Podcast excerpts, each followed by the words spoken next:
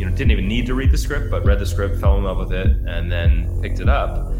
You know, but when we picked it up, its ceiling was probably going to be, you know, if it does really well, he's got a bit of a brand. Maybe we'll make five million bucks. You know, that's a good foreign language, you know, no star driven release but the momentum just kept on going and going and going. And it was the movie that everybody talked about, which is also a, a bit of a statement for the power of cinema.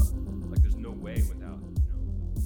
Welcome to Innovation and Leadership, where I interview uncommonly high achievers like top investment fund managers, elite special operations soldiers, startup CEOs who sold their companies for billions of dollars, pro athletes, Hollywood filmmakers, really as many different kinds of experts as I can.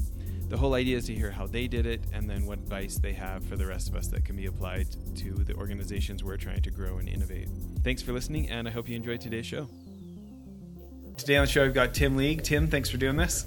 My pleasure. So you've got kind of an exciting background. I'm interested in how you introduce yourself. You know, I, I, I guess these days I'm the uh, founder and executive chairman of Alamo Drafthouse Cinema and also a bit of a art school dropout myself. I don't often bring that up in conversation, but with you, I think I shall. Yeah, yeah that's great. So you guys have a you guys have a reputation for being like intense movie lovers instead of just like giant things of popcorn maximizers. And can you can you talk about like just the different approach that you've taken starting there in Austin? Sure. I, I, it goes back to the, the, very beginning, right? Because I went to college. I was uh, a mechanical engineering student and a art and art history student. And I ended up getting a job at Shell Oil right out of school. And I, I knew really, really quickly that I wasn't going to continue that. And so I stuck with it for a couple of years. And then I was looking for an exit plan. And on my way to work was an abandoned movie theater. And I was 24 years old and just decided to a week later go ahead and rent that movie theater and become a movie theater operator. With the, the only skill I had was that I was deeply, deeply in love with movies. And I think that is the core of it, right? Because I was completely ignorant of anything else. I was like, well, if I was going to run a movie theater, the inmates would run the asylum. Like, it would be all movie lovers all day long, and we'd we'd think about uh, issues that are important to us on how we could how we could be the best place to watch a movie. And you know, we've I've learned how to read a P&L and I've, you know, learned uh, a few things about financing and such, but we stick still are very true to that that we we hire a disproportionate number of completely movie obsessed people. Oh, that's awesome. Can you talk about can you talk a little bit about the food, about the no two year olds, about like the required etiquette? This this stuff is as a total movie nerd, I I love this about you guys. So well, you know the we were a lot more hardcore about like ah, do we even want teenagers? I don't know. It was back in the day. And then you know nine and a half years ago I, I, decided to have kids. I was like well maybe we should evaluate how we can you know reach out to these these kids because they're quite wonderful. But we still we still don't allow kids under two.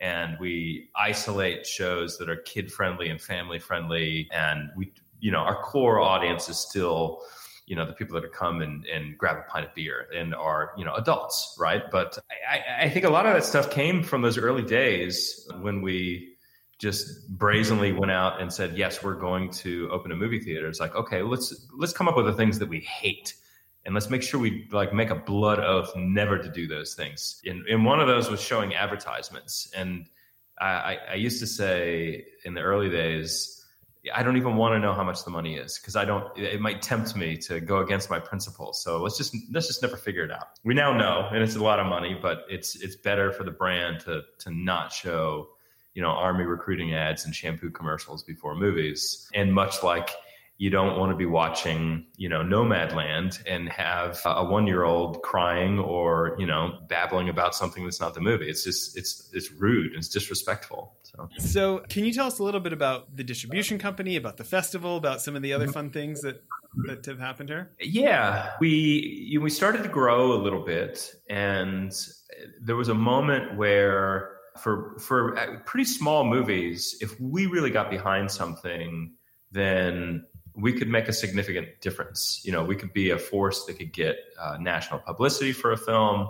it's really hard to break in and have marketing and, and publicity happen on your own uh, without theatrical engagement. So we became partners with filmmakers. And so a lot of these things first came the festival.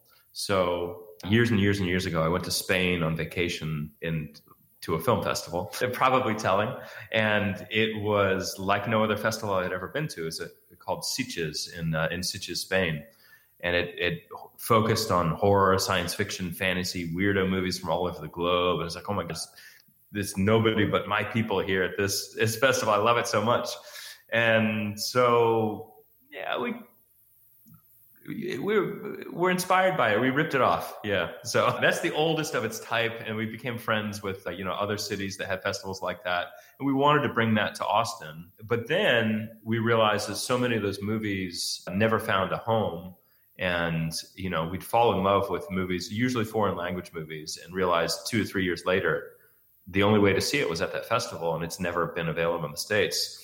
So we put together our shingle of Drafthouse Films and ran that with this scrappy group of folks. But it, was really tied into the festival and tied into the theater. You know, we would make sure that we, if we, if Drafthouse Films got behind a film, it would play at all Draft Houses. If uh, we would buy a lot of films out of Fantastic Fest, movies that we curated, you know, maybe the lucky few would get picked up by you know Searchlight or Focus or the big boys, but we're there for a much smaller offer for the movies we really loved to take them out in some capacity. Well, and and you know, some cool things have happened. Didn't didn't Bullhead get like nominated for an Oscar? Yeah, we we just formed the company, and that was the second film that we had ever bought, and it was one that that played Berlin, and it was uh, like a little too hard for an art film and a little too arty for a hard film. And it was like that's our sweet spot.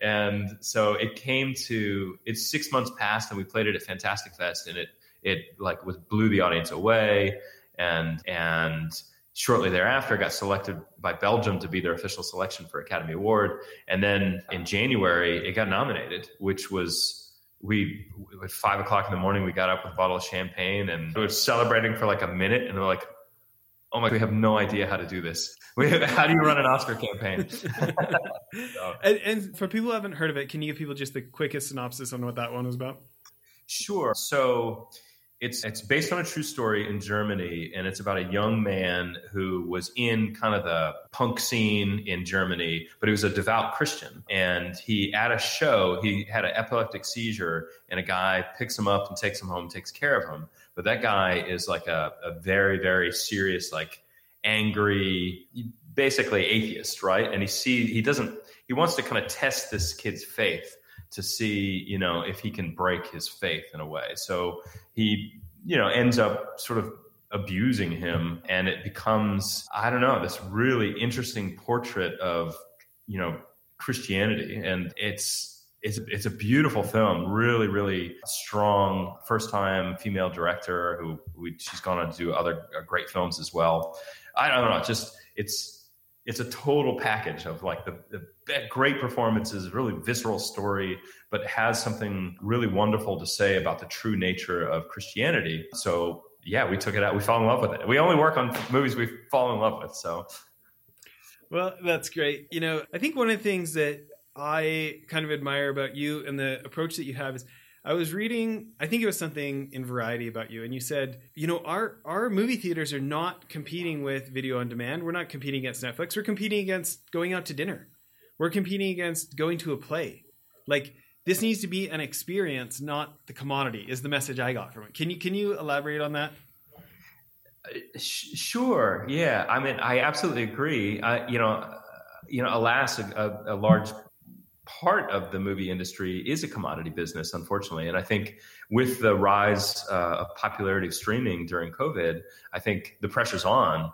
You know, I would love it if everybody had the same lens that, like, by the best of my ability, we're going to create a wonderful experience when you have chosen to entrust us with your rare night out right and so i absolutely do believe that that uh, we're not competing with netflix and hulu and disney and Apple and all the rest. And you know, I, folks that watch a lot of things on streaming platforms love movies, and they actually watch. They also those are the same people that watch a lot of movies in movie theaters. And you know, maybe with this recent advent of every, you know, so much content coming out, maybe people go out of the home 5% less than they did a year ago. I, that's, I don't know where I came up with that number. That's arbitrary, no research or data. But, I, you know, if, if COVID has taught us one thing, it's we crave to be out of the house. We crave to be with others. We, we crave to have experiences that aren't on my laptop or, you know, my couch. Yeah. I, I, for being such a nerd for movies, like my mm-hmm. so we run this commercial real estate fund, right? Greystokeinvestments.com. Everybody check us out. The, but my one partner is the guy who got me to drop out of art school. Okay.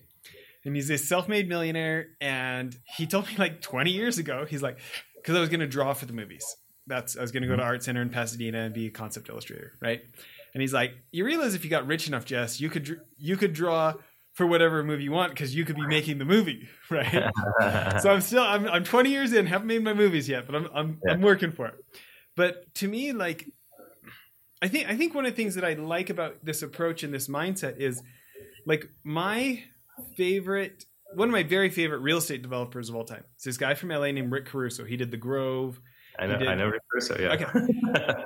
and he's like he says like, hey, malls are doomed.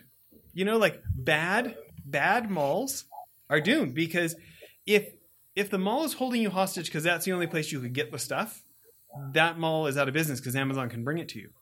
But you know what mm-hmm. Amazon can never bring to you is like taking your kids on the trolley at the Grove. They, you know, what Amazon can never bring to you is like a, a nice non-chain local restaurant with like great ambiance and energy. Like you, Amazon can't bring you that, you know. And so he's like, same thing that that uh, Bruce Flatt at Brookfield says. Bad malls, bad malls are going out of business, and the good malls are actually going to benefit from it because mm-hmm. there's there is still this for the right experience. There is still that desire, and like the commodity. This is just my thought. I want to hear what you think.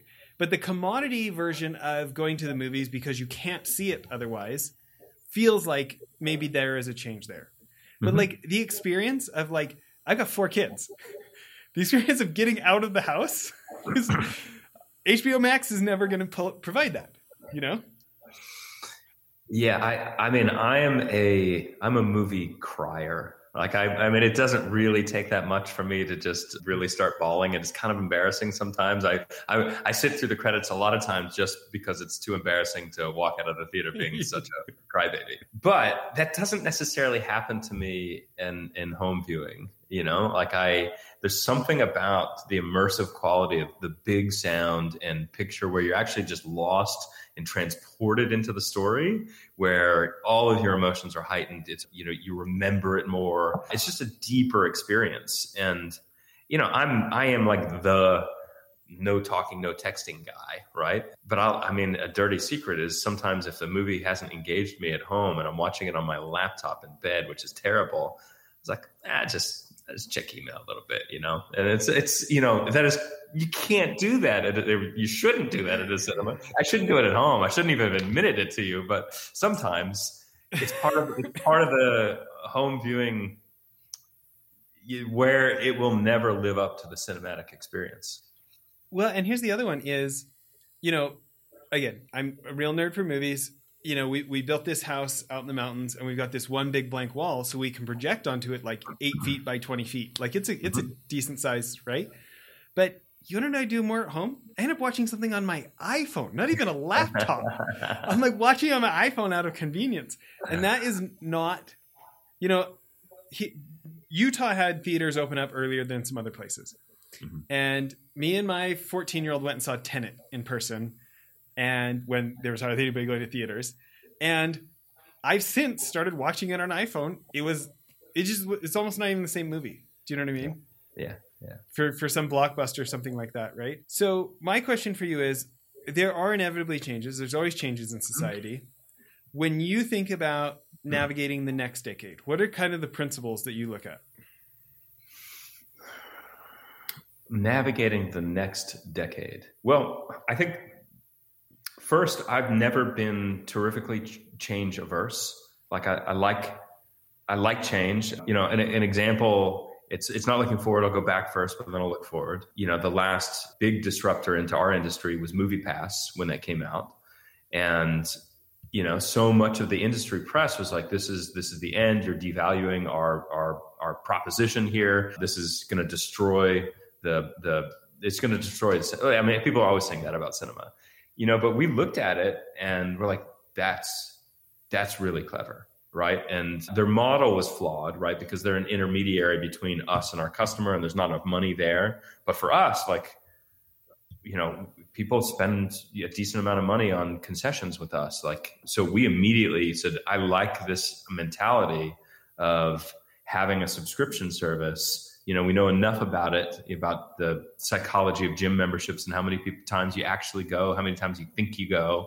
This, this could be really great. And so we immediately set out to create it, right? And to have our own, to, to not let MoviePass get in between. And we still have it turned off because we don't think there's enough um, variety in the market yet. We're going to turn it back on in a couple months, but we had it on for about six months, and it was fabulous. We were finding people would bring friends. They would go. They would explore more. We could convince. We'd we'd push them an advertisement for a parasite, for example, and to a person who maybe would not have seen it otherwise, and it's like, well, that's free. I'll just go see it. So it was it was a really exciting frontier that we're going to pick back up. So like this that idea of moving uh, subscription economy into cinema, huge believer of, and uh, we're gonna we're gonna keep on pressing that. You know, I think during the pandemic when we opened up initially about 50% of our business was coming from private theater rental and that experience we're going to dive into a lot of folks are, are abandoning that we're going to kind of lean into and fi- find out how to make that work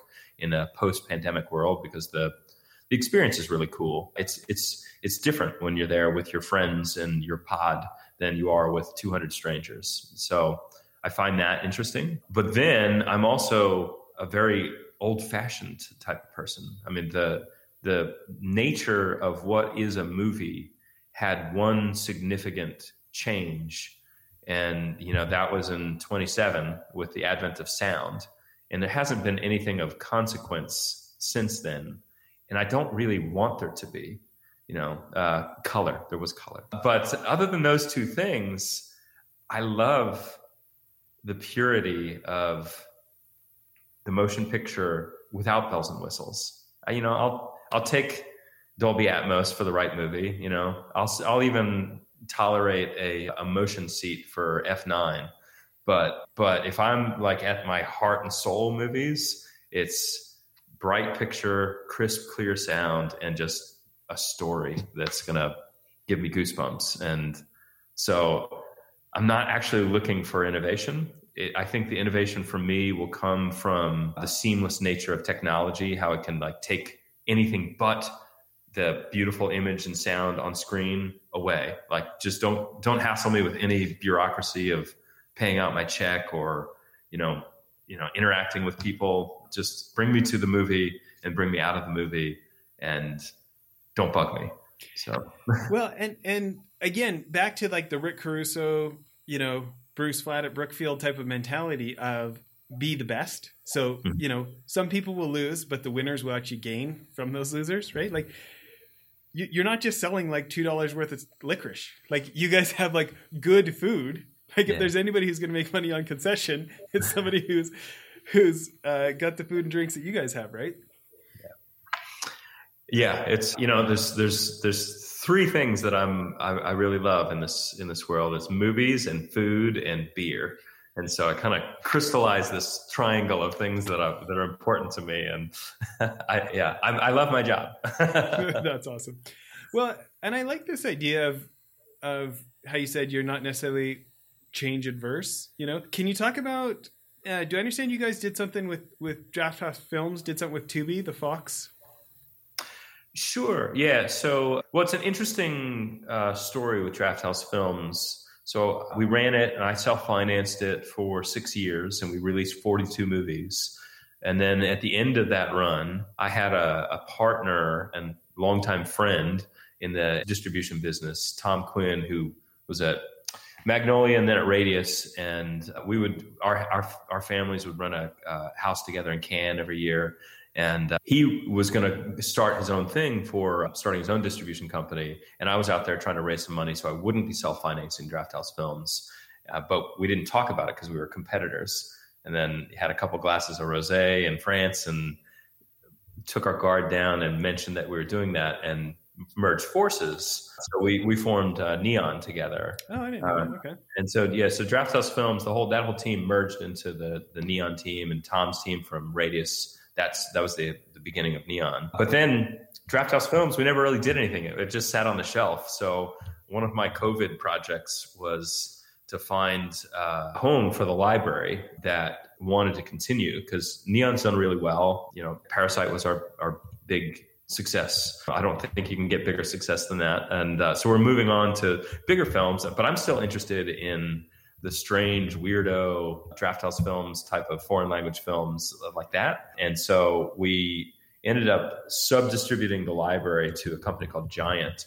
And they wanted to resuscitate the brand. And so part of that was licensing the library to Tubi and, you know, putting it basically ev- like the, you, I want the films to be available anywhere and everywhere on all platforms. But then we're working together with them to release a, a couple strange movies. Our first is this Indian film that played Fantastic Fest in 2019 called Jallikattu, which is about, it's sort of like if you can imagine Jaws, but not in the ocean, in an Indian village, and the shark is a rampaging bull. That's, uh, that's Jallikattu. Too funny. Well, maybe we should cover this because I bet there's lots of people that don't know that that don't know about Bong Joon Ho or or par- even what Parasite is, let alone the Oscars. And can, can you can you tell people? Can you give people a little bit of background there? Sure. So Tom, my my partner at Neon, he has a long relationship with Bong Joon Ho, and we've I've worked with him to promote a lot of those movies. He had a movie called The Host many years ago that we had the U.S. premiere at Fantastic Fest. Oh, really? I had Uh, never heard of him before that. I loved that movie. I thought it was so funny. It's It was so good. great. Well, I can safely say that you can become a Bong Joon Ho completist and watch all of his movies and be very satisfied. So he's done no wrong. And so they needed finishing funds for Parasite. And so it was a very quick yes, absolutely. We're gonna we're gonna invest early after you know didn't even need to read the script, but read the script, fell in love with it, and then picked it up. You know, but when we picked it up, its ceiling was probably going to be, you know, if it does really well, he's got a bit of a brand. Maybe we'll make five million bucks. You know, that's a good foreign language, you know, no star driven release. But the momentum just kept on going and going and going, and it was the movie that everybody talked about, which is also a, a bit of a statement for the power of cinema. Like, there's no way without you know a theatrical release for that type of slow buzz build to accumulate over three, four months of theatrical. And it was kind of a perfect storm. So, you know, you best it's the first time ever there's been a foreign language film that won, you know, best director, best picture, let alone best screenplay. And And what was the fourth? Because four Oscars, right? it was it was oh my super, No, I can't super remember. Hold on. Uh, Don't worry. I'll just look it up on Wikipedia. do that, yeah, yeah. we'll, I was we'll say something wrong, it's, it's I think I know what it, but anyway, but Okay. Uh, best picture, best director, best original screenplay, best international feature. Is that is that Obviously, them? Yeah, yeah. I forgot about the other one. It's best, yeah, previously known as foreign language film. Okay, Right, okay. yes, of course, yes. Okay. Uh, congratulations, by the way. Thank you, thank you. I don't know. It's Hold on, so- I, gotta I gotta get on Box Office Mojo and see how much it made. Hold on. I can tell you, but Okay, how uh, much did it make? it made just over fifty million dollars theatrically, and and it is it is the essence of why we had why we got into this business, right? Why we started Drafthouse Films, why we started Fantastic Fest is like getting people over the subtitle barrier. Like, it, like s- there's such an um, astonishing world of movies that we just don't really have access to from other cultures. People that are, you know, working in traditionally American genres of, you know, you know, the horror science fiction genre films, you know, but as interpreted through their life in another culture entirely. So we're so passionate about that and it's it was it was the triumph i mean i can i could retire tomorrow and just say this is this is the greatest thing that's ever happened How fun. What a, what because I mean, you've been at this a while. That's got to be like a fun, Yeah. like you know, me- meteoric rise and like compound interest of all this work over all these years. Yeah, it's funny. Yeah, we've been at it for 25 years, and that that Bullhead year was our first Oscar. There's a there's a, there's a hierarchy on who gets tickets, and so we got two tickets. We had to give them obviously to the talent, right, to the director and the star, and so they went. So I didn't have a ticket, and so I just tried to. I called everybody I knew who was an Academy member and said, and I ended up through a friend of my father's finding a costume designer who agreed to take me as her date if I bought her dinner. so I kind of had to beg to get to the Oscars the first time, and then we got pretty good seats for this last one.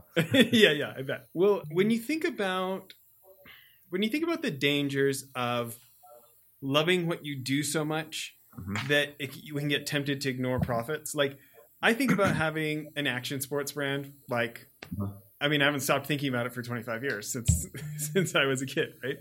And and yet my other friends who have snowboard brands or have bought into snowboard brands, like the one recently sold back out because like I didn't have enough time to snowboard anymore. but there there can be these temptations for folks of the like maybe not treating it as serious of a business because it's so much of a hobby. Can you talk about principles of like how to do what you love and make sure to not accidentally get kicked out of the business by mm-hmm. by by not being by not you know bringing some business mentality to it sure i mean i there's a, a big part of me that's still an engineer right that was my my my my training and i i think the the abstract aspect that I still use all the time is is problem solving. Like that's all that business really is when you boil it down. Like there's you know each day has a whole litany of new new little problems, big, small, and so I think from the beginning, we've had a sense of the importance, and I, and I think you learned this also from the early days, is managing the dollars. You know, because if you don't, you're you're there is no magic pile of money that you can tap into. You must, or you fail, and that's kind of driven into you. But some people, some people don't figure that out until it's too late.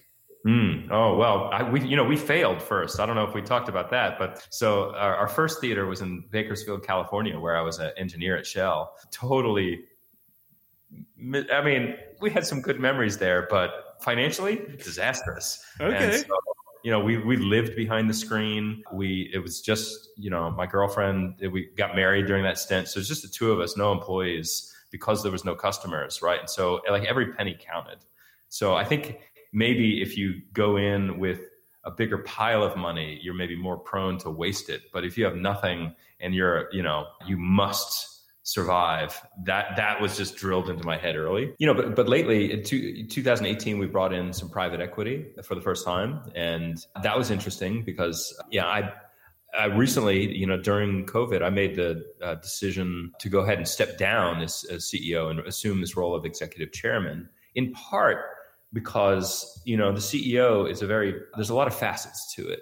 And I would never consider myself to be a particularly strong operator for example. I am probably not the strongest financial analyst for example. And you know my strengths are more in on the creative side the brand side the innovation side. And it's actually hard to lean into those and then be the CEO and be you know running the entire business. And so my intent there was to spend more time innovating and have a, a, a very strong partnership with the operations and ceo interesting. Well i'm interested i mean business is a team sport anyways right? Mm-hmm. yeah. we got to get people who can cover those other parts of the spectrum because I am highly lopsided myself. Tell me this: when you think about when you think about the business of movies, and and specifically, you know, the the kinds of movies that that you pursued, the maybe like the more quirky, the more fun, the more artsy, the like you know less like copy and paste sequel of a sequel of a sequel kind of side of the business. What do you feel like are some of the principles to that to that more like the film purist side of the business and actually being profitable and being around? Well, I mean, any art house theater operator would probably call me, you know, you know, complete charlatan, right? Because okay. I'm, not, I'm not purely that, right? Sure, sure. And I, and I also hence the reason you're still here. so our, our makeup is probably 70% of our, our, our box office revenue is from blockbusters, from Okay. big movies. 20% comes from indies and 10% comes from alternative content and repertory classic films. Right. So we're still Harry Potter and the Avengers still pay the bills for us.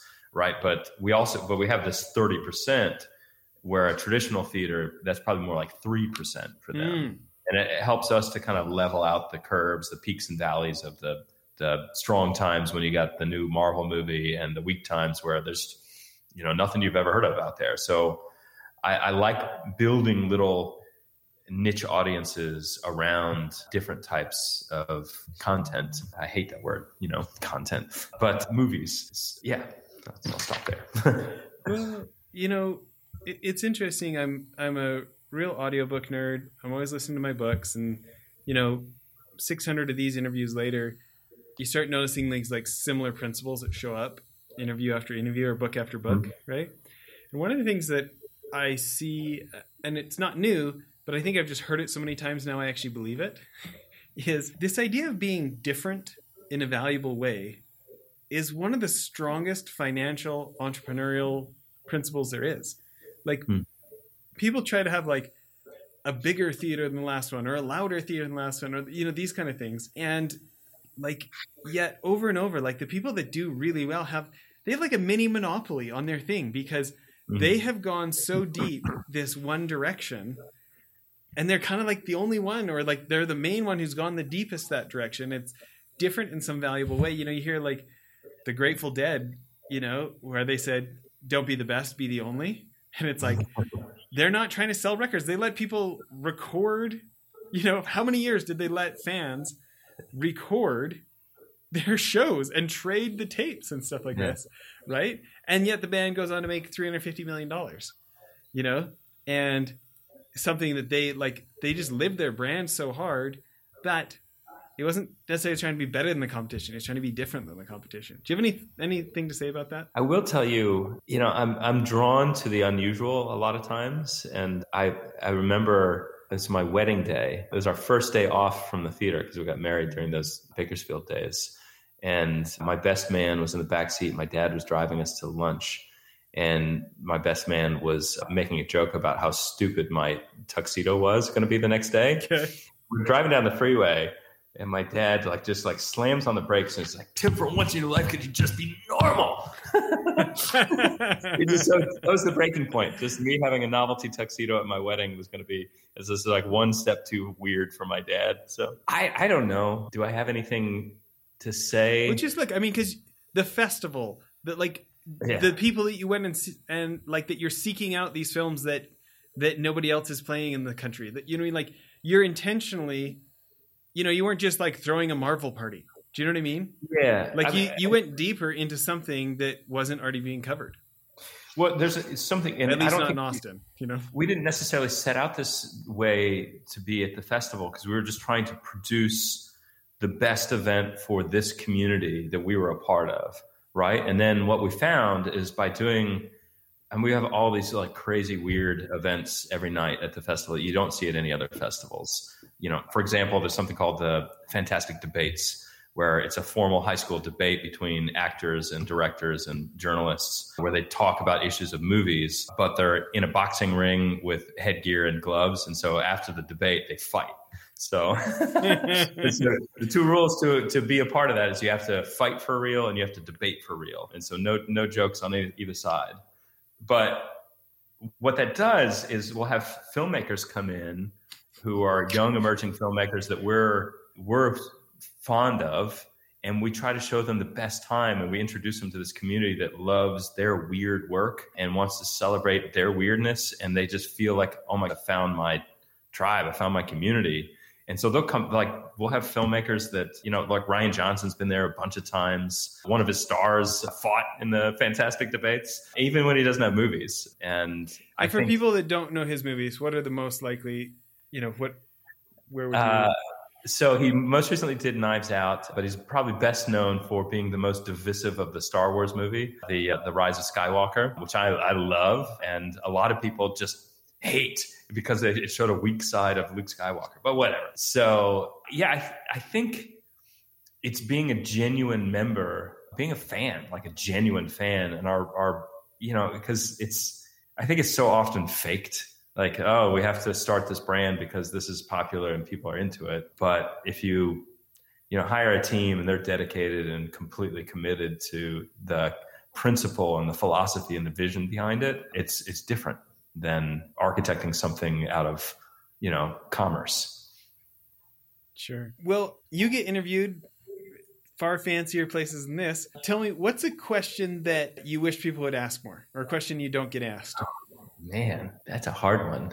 It's funny. I'm thinking back to the uh, the Bernie Sanders election. I was a big Bernie Sanders fan. I was just hoping people would ask me my opinions about politics. But then, you know, it's pretty. Uh, it's not. It's oftentimes I've had. It's, it's interesting because I've I've had to find that balance between you know when are you political, when are you not as uh, a leader of business, right? Because it's a it's a fine line. But I I still I still like to be kind of political every now and again. I'm tired of talking about safety protocols for for vaccines. That's the opposite answer. I you know I I strangely I like to talk about about movies, you know, and I, I think let's, times, let's start there for a minute. What are, what are what are a couple of your favorite movies of all time? I I'll, I'll, tell you. I'll tell you this before I answer that question. Director here in town, Richard Linklater, who's done a bunch of movies. He did Dazed and Confused, Slacker, and a bunch, a bunch of bunch yeah, yeah. He likes to answer that with a different movie every time. Okay. He likes to like ponder and then say, "I think it's the Shirley MacLaine film. Some came running." It's like. I think it's you know whatever it's it's got to be breathless you know so whatever but and it tries not to repeat himself. Uh, That's a uh, fun game. I don't.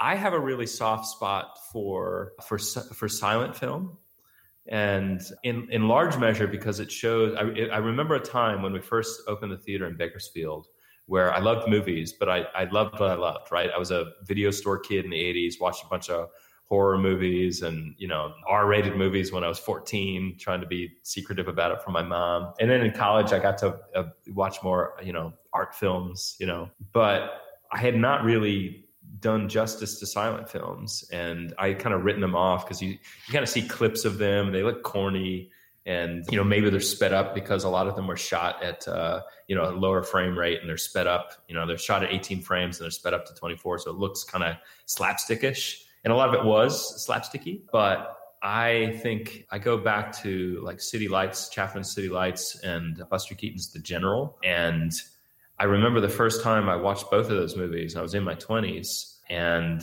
I was like, "Wow, we the evolution comedy has actually not. These guys invented it, and it hasn't evolved that much because it's it's subtle. It's got this." You know what I love about Bong Joon Ho is you know this this, ext- this wonderful comedy interspersed with the, the deepest of emotions. It's it's there, and and I feel like not enough people go back and watch silent films. So it's something we we try to build a little audience for that here too. Oh, that's fun. Mm-hmm. Yeah, I can say that I haven't spent much time with them, but even you saying it that may, way makes me want to go back and observe and and see what I can see.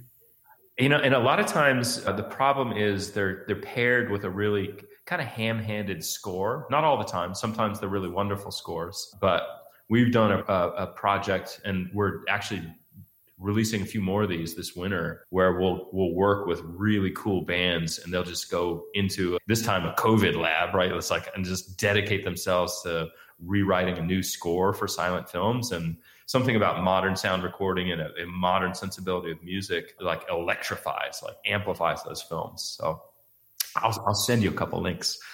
yeah, did I read something? What's I feel like you guys were doing working on one for the the original vampire movie of all Vampire uh, is that right? Nosferatu? Yeah. Yeah, so it's back in when the theater first opened up. This is again a little.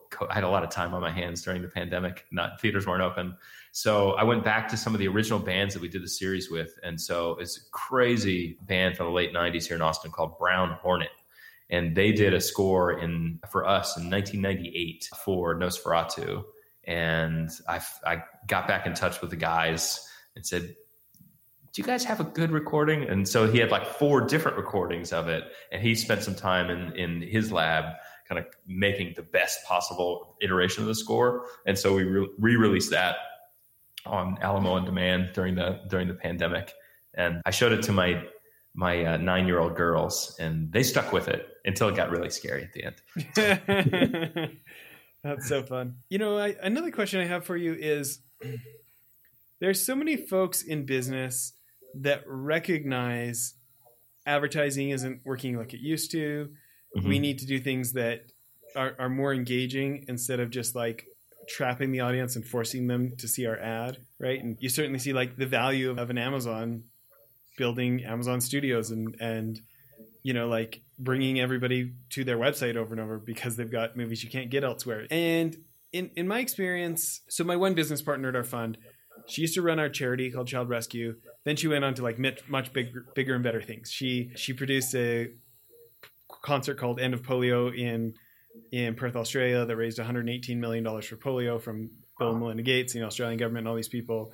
And she produced the first years of the Global Citizen Festival in Central Park with like, you know, the biggest bands in the world. Neil Young and Foo Fighters and I mean you name it. It's like all, right, all these movie stars up on stage helping charity, and so I'm kind of like consider myself in her entourage, right? So I follow around, I go to these events, and and and I see a lot of people objectify famous people, saying like, oh, I really mm-hmm. want to get something from them, I really want to use them for my brand, but then not actually treat them like a real live human being, and things don't go. Do you have any thoughts about that? About you know being friends with somebody like Richard Linklater, or you know like the guys that direct Knives Out and Star Wars, and you know, like how you approach your relationships with these people who are probably on guard a little bit for yeah. people that want to objectify them. Yeah, I think it's been important, you know, because we have some famous people come to the theater, you know, for whatever event, whether it's Fantastic Fest or, you know, now that we have a theater open in LA, it, it happens pretty regularly.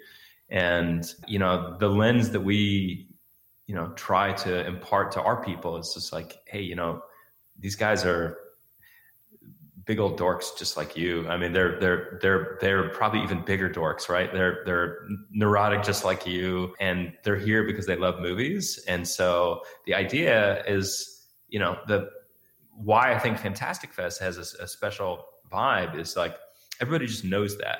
Like we have really famous people come to the festival, and all people really do is talk about the movie they just shared together. That's like, oh my, did you see Jallikattu? Like that's just like mind blowing. And so the guard kind of lets down, and it's it's this safe spot. I mean, I I you know I you you, you see it, and the idea of being famous and being stopped on the street for an autograph or to you know for somebody to tell you that they love your movies like the repetition of that you know that's got to be such a huge but end of the day, you know, I'm not terrifically famous, and but I got into this business probably for the same reason that the directors and a lot of the stars got into the business because they love storytelling. They love the amazing feeling you you get from watching a spectacular film, and it's and if you kind of resonate together on that, then you're you're gonna make them happy, right? Because it's it's it's probably not the norm from when they're walking down the street. Yeah. You know, I, am interested in any thoughts you have. There, there are so many people in corporate America who, you know, wrote off art school, art school dropouts like my, like myself, and, and you, and like, you know, they were they're interested in serious things, right?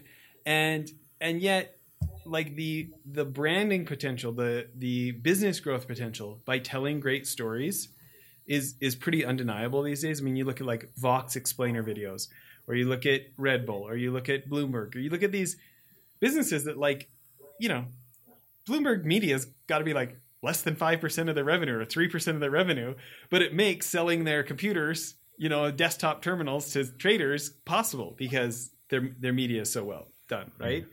For their audience. Not everybody mm-hmm. loves it. Red Bull, same thing. I mean, it's for selling sugar water, right? But the, those like the action sports stories are told so well that it sells a lot of sugar water right? When you think about folks who are who are saying, "Man, maybe we should embrace storytelling and actually providing something of value to entice our customers instead of just another billboard ad, another TV ad." What are some principles for storytelling you would tell, you know, business folks or or startup entrepreneurs who are trying to tell the story of their business or stuff like that that might be listening today? Oh man, I think I think you can smell fake like a, a mile away, and so I and it's it's difficult because if your business is not if your business is not storytelling then there is going to be some sort of fakeness even in the, the best of it you know? A super early example is those you know the bmw short films which was kind of game changing for you know really and yeah serious money into telling stories that had just the tiniest little inkling of product placement but even those have a little bit of you know things that make you a little nervous because it's it, the product placement is there you're looking for it. it's like oh there it's i'm in a car I, I know i know what this is so i think you know if there's legit stories about your community if you're taking it down to kind of the you know ad based short form storytelling that get you excited you know if there's aspects of your brand that really do make you you know giddy with enthusiasm and you genuinely want to tell people this amazing story about something meaningful that I've done as a course of my work then you know that's the one you got to tell but if you're you know fabricating it by committee then eh, you know maybe go ahead and keep doing the, the 30 second ads. I don't know. that's a great, that's a great gauge, right? You know, when you're really honest with yourself and nobody's listening, like how genuine is the story? Yeah. It's gotta yeah. be, a, it's gotta be a huge effectiveness factor there because mm-hmm. we're, we're so wired for stories. I mean, like think about art school, right? The 2 mm-hmm. hardest things to learn to draw well are faces and hands. Because everybody's a good critic do you know what I mean? You can do a landscape and people can be like, I don't know if that boulder should really have gone there or not. Right? You're like, somebody's nose is too long. The like the proportions are out of whack. Everybody knows it instantly. We're we're all amazing critics of does that really look like a human face? You know? It's funny. I have a uh, velvet painting of Farrah Fawcett in my basement that I love. That I found a, a vintage store here in Austin. But the the, the artist had one hand stuck way deep into her head and then the other underneath her butt because he just never mastered the hands. And so it's a handless Farrah Fawcett. Gotta love the hacks. Gotta love Well, listen, this has been really fun. Congratulations on all the success. Where where should we be sending people if they want to learn more about you guys online? Just head up to uh, drafthouse.com or Alamo on Demand is my COVID project to putting that together. So, or Neon Rated is uh, the website for for Neon these days. So, I'm sorry, I just gave you three URLs. It's probably the best. That's great. Anything you want to leave with? You know that's a, such a broad open-ended question that i'm going to have a hard time narrowing that down. You have any so you're a movie fan. I'll ask you a question. What's a what's a movie coming out in the latter half of this year that you're excited to see? I'm going to kind of punt on that and say okay. any any spy movie. Any like spy i was so excited when the courier came out you know and I, w- I went and saw that in the theater. I just that's my that's my addiction. So nice. the movie i'm excited about is every spy movie that comes out Interesting. Okay. You know, it's not necessarily a, a, spy movie, but I have a I have a weird. Does does does crime and heists work into spies? Yeah, it's close enough.